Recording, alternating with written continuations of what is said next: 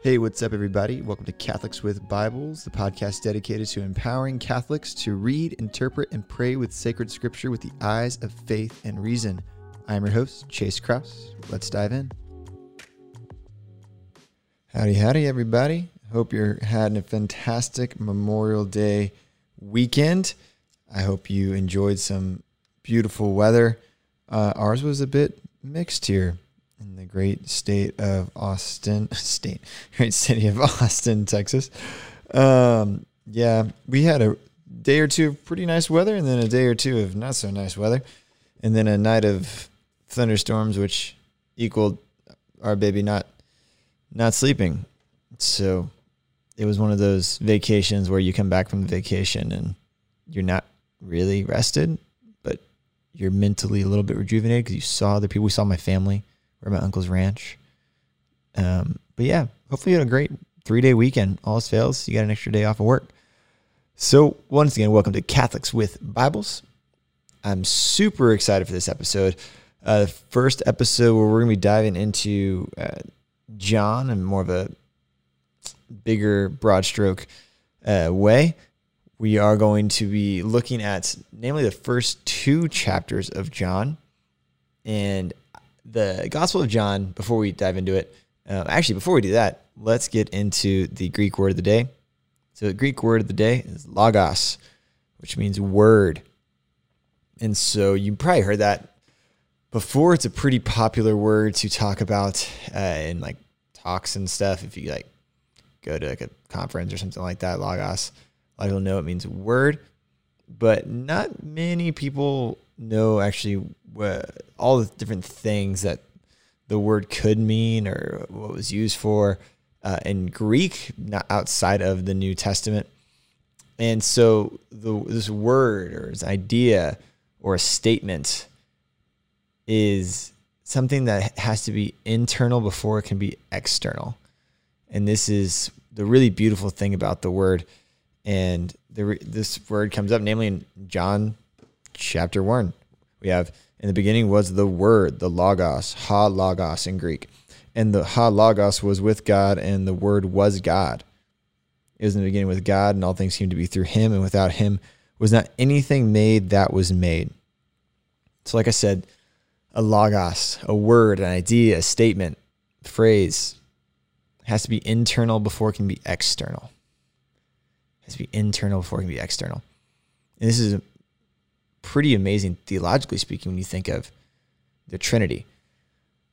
So when people try to tap into the Trinity, uh, they they tend to they tend to make themselves heretics without meaning to be. So I remember I was in a the, uh, Trinitarian theology class in my master's, and it was like every other statement you like say like one preposition wrong, one adjective, one adverb, one one word wrong, and you're basically a heretic. Like you you, you miss the mark because uh, Trinitarian theology is so difficult and it's so tough, but it's so necessary when it comes to trying to better comprehend the God who loves us, made made us, and saves us.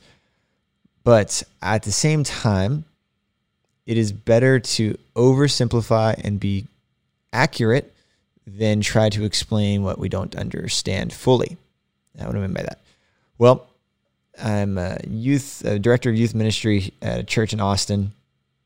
I have worked in youth ministry for a long time, and I've worked uh, with some younger grades too. But uh, my my uh, my better grades that I work with is, is middle school and high school and college age students and young adults. Um, I'm just not really great at explaining things to little kids. Uh, I tried to. My wife kind of just laughs at me because she just basically like all you do is change the sound of your voice to talk like you're talking to a little kid. Your words are the same, so they still don't know what you're saying. I was like, oh well, I tried. Uh, but anyway, I've seen a lot of well-intentioned catechists try to explain the Trinity, but totally miss the mark. Namely, all these uh, analogies of like a three-leaf clover or water, steam, and ice, or the sun, the rays, and the heat, um, or a triangle. All of those are straight up heresies, right? The Catholic Church, nope, that's not the God is not a triangle. He's not like a triangle. He's not like a three leaf clover. Why? Because it's three leaf clover.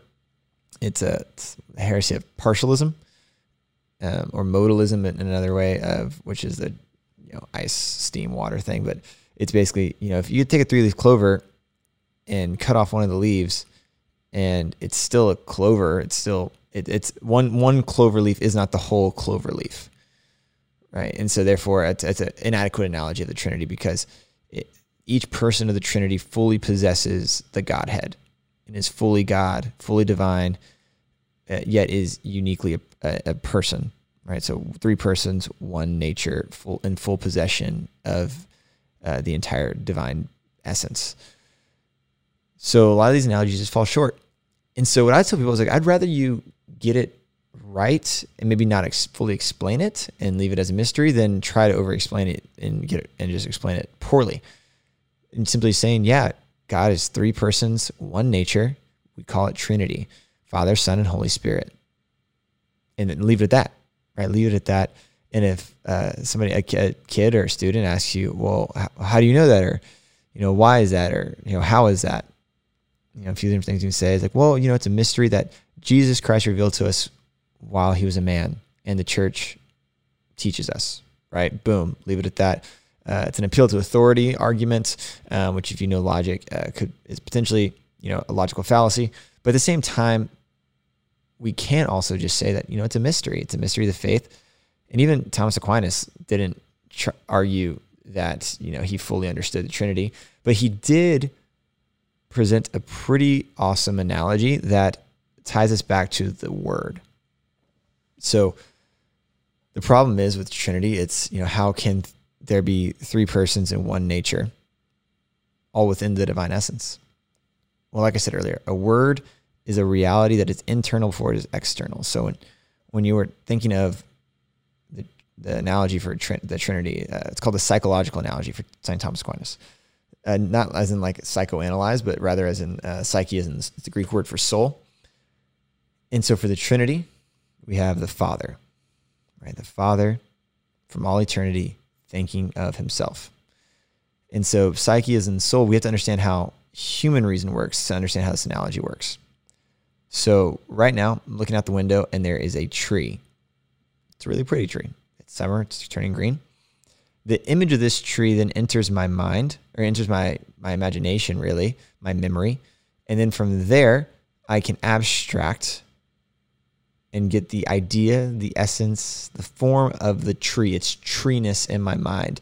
Because I can fly to Japan, look at another tree, and even though it looks different, I still understand that it is a tree from all the different trees I've seen that are in my memory and my imagination that I've abstracted and kind of gathered that there's this idea of a of treeness, of tree. And so when I see a new tree that I've never seen before, I can still understand that it is a tree because it shares the essence or this form of this of this treeness. So my intellect and my intellect has abstracted from my memory. It's a very simplistic uh, view of that, but you get the idea. And then from there, I can, if somebody asks me, hey, what is that? I can then express this interior idea, this form, this essence as an exterior word, namely the word tree. That's how we can uh, translate the languages because we all have it's the same idea, different expressed words. So when it comes to the Trinity, we have the Father thinking of himself for all eternity. And he thinks of himself perfectly. And he imagines himself perfectly. Not physically, obviously. He's comprehending himself perfectly, is a better way to say that. And from there, he can abstract, still within the the divine nature. This is all this all like I said that all happened in my mind. And then from there, he abstracts from himself and it becomes this expressed word of what the Father is. And this word, because God does everything's perfectly and expresses perfectly, is perfectly like unto himself. And this word is the second person, still within the divine essence. So the Father, perfectly thinking of himself, abstracts, and we have this perfect image of the Father, the Word, the second person of the Trinity. But obviously, that doesn't prove the Trinity that just is an analogy to understand how we can have two persons in one nature. Because I can't prove to you that the, the, this word is another person. That's a that's a revelation, right? That's something that Christ revealed to us while he was man. But we can at least now understand how there can be two different realities in one essence, two different persons in one essence, I should say. And we have the Holy Spirit who is spirated, because if the Son is generated, we don't want to say that the Spirit is generated because then there'd be no difference from the Father and the Spirit, or the Son and the Spirit. So the Spirit is spirated, namely, it's the sigh of love of the Father and the Son, while totally and fully comprehending each other. Yet this all happens outside of time, so that this doesn't. It's not that there ever was a father without a son, because the father can't be a father without having a son. So if he's a father et- eternally, it means he had a son eternally. So don't think that the father came first, and then all of a sudden there was a son, and all of a sudden there was a spirit. Like God's outside of time. This is from all eternity. And so we have this word, this logos, going back to John 1. John 1. And yet in John 1, also, if you want to do more on Trinitarian theology, St. Thomas Aquinas, it's extremely difficult, but extremely fruitful. Uh, I'll post a book in the show notes to uh, help you dive more into that. But be warned, they are not easy reads. Um, all right, cool. So going back to John 1.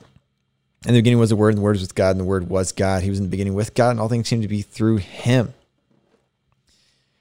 the, in the beginning, in arche in Greek, in the beginning. This obviously kind of brings us back to Genesis 1. In the beginning, you know, God made the heavens and the earth. So John's starting his gospel in the new beginning. And what does the new beginning entail? The new beginning is the Word, the Word of God. And something that's really fascinating about John 1 and 2 that we often, I think, overlook and take for granted is if you read, you know, read the, the prologue, which is John 1, you know, 1 through about, oh, 28, give or take. Um, some of you argue 28, 18.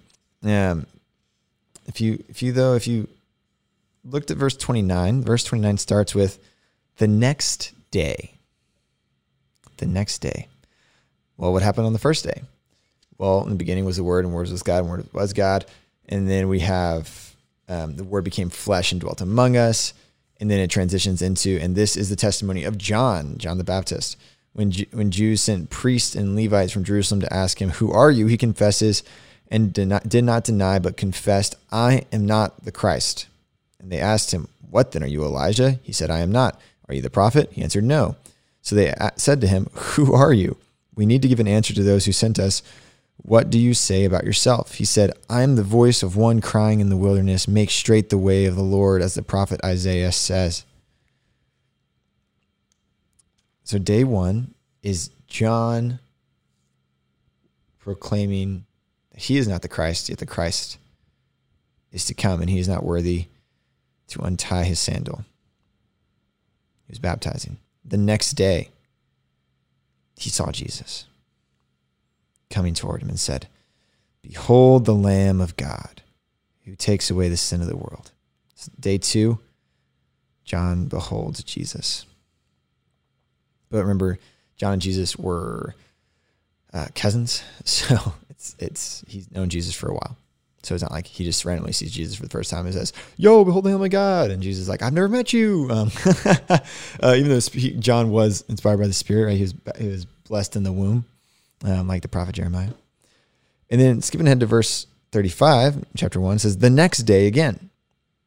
So it says, "The next day again, John was standing with two of his disciples, and he looked at Jesus as he walked by and said, Behold the Lamb of God." So this is the second time. Behold, Lamb of God. And this is when Jesus picks up a few disciples Andrew, Simon Peter's brother, and Simon. And then verse 43, we read again. The next day, Jesus decided to go to Galilee. He found Philip and said to him, Follow me. Now, Philip was from Bethsaida, the city of Andrew and Peter. Philip found Nathanael and said to him, We have have found him of whom Moses in the law and also the prophets wrote, Jesus of Nazareth, the son of Joseph. Nathanael said to him, Can anything good come from Nazareth? Philip said to him, Come and see. So this is the next day. Once again, Jesus picking up more uh, disciples.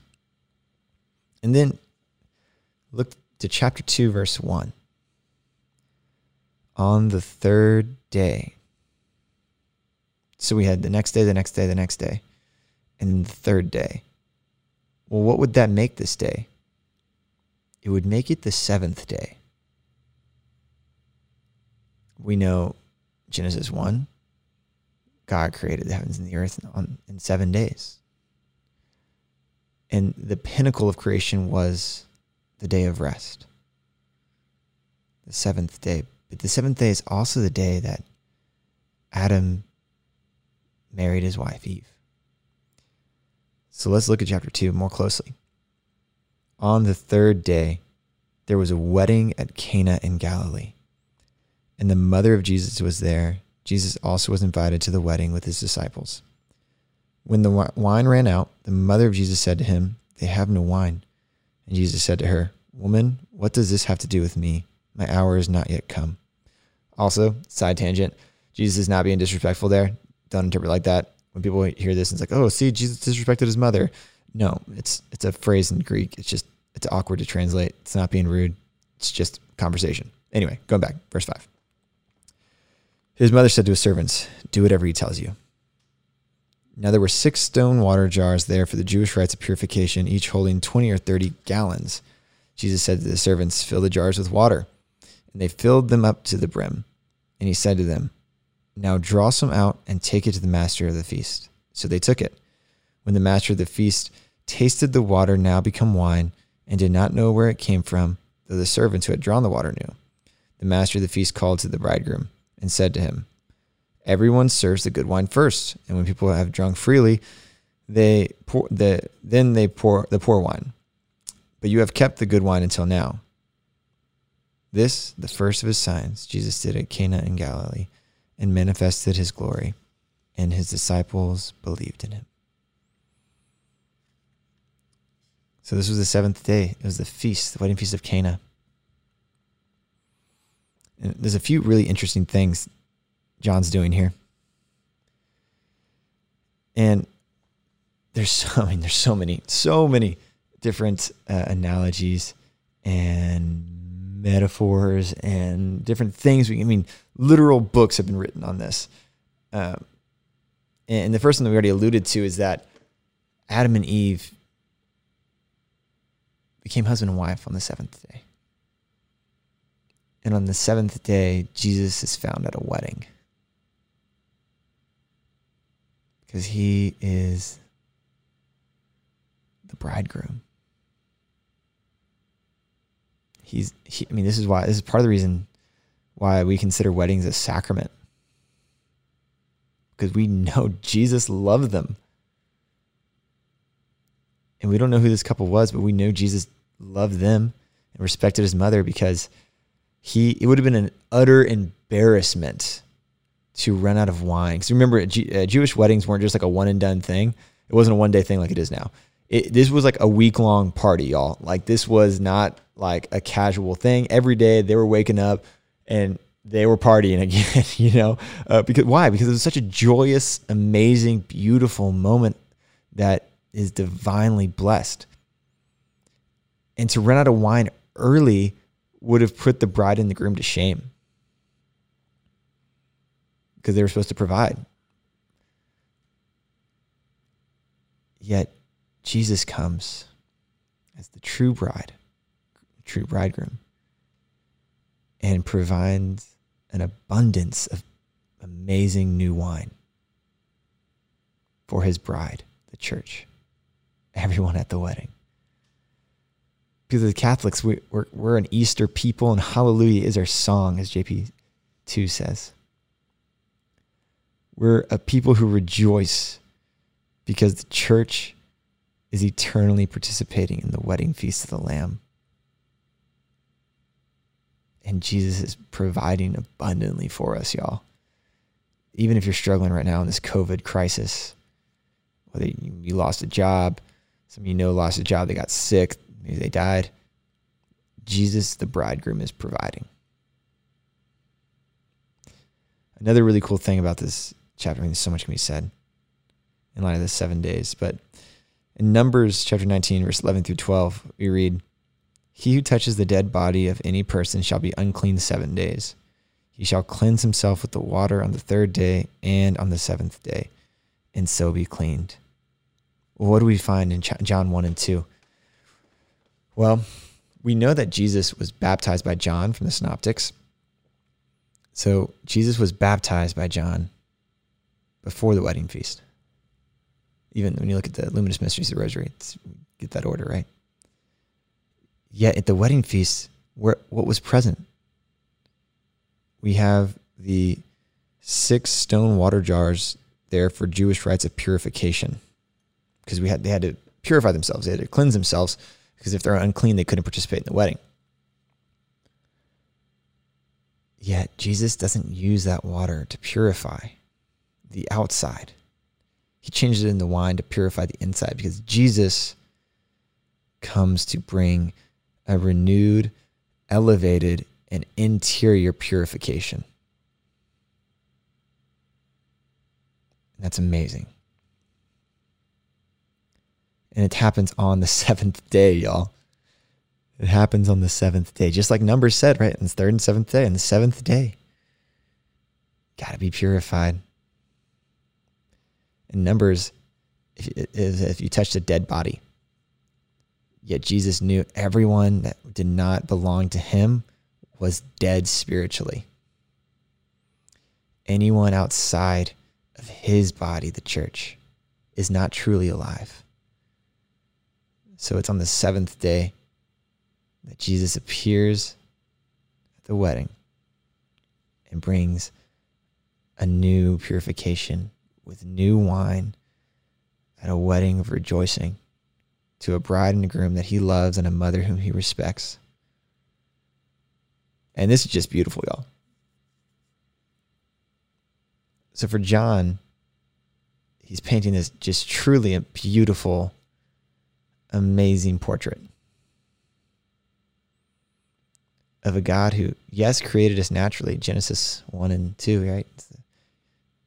creation accounts. He creates us physically.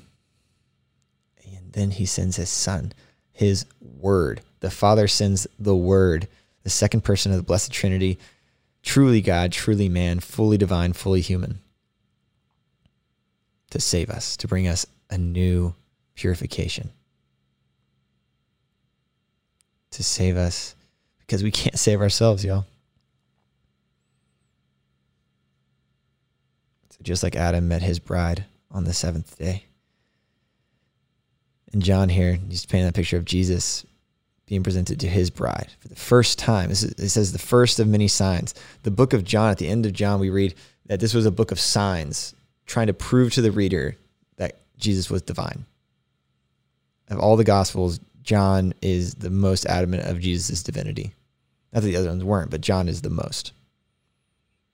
The first sign that he did to prove, to win over his bride, right, is the wedding feast of Cana, turning water to wine, to new wine to, to purify our souls, to save us, to bring us new life. And this is a beautiful thing, y'all. So remember, we're, we're an Easter people. Hallelujah is our song.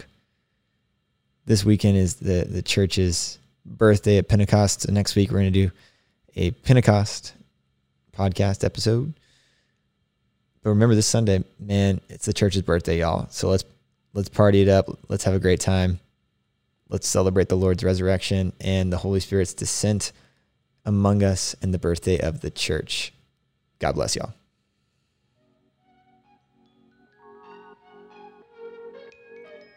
Well, that's it, guys. Thank you again for joining us on another episode of Catholics with Bibles. My name is Chase Kraus, and I'll see you next time.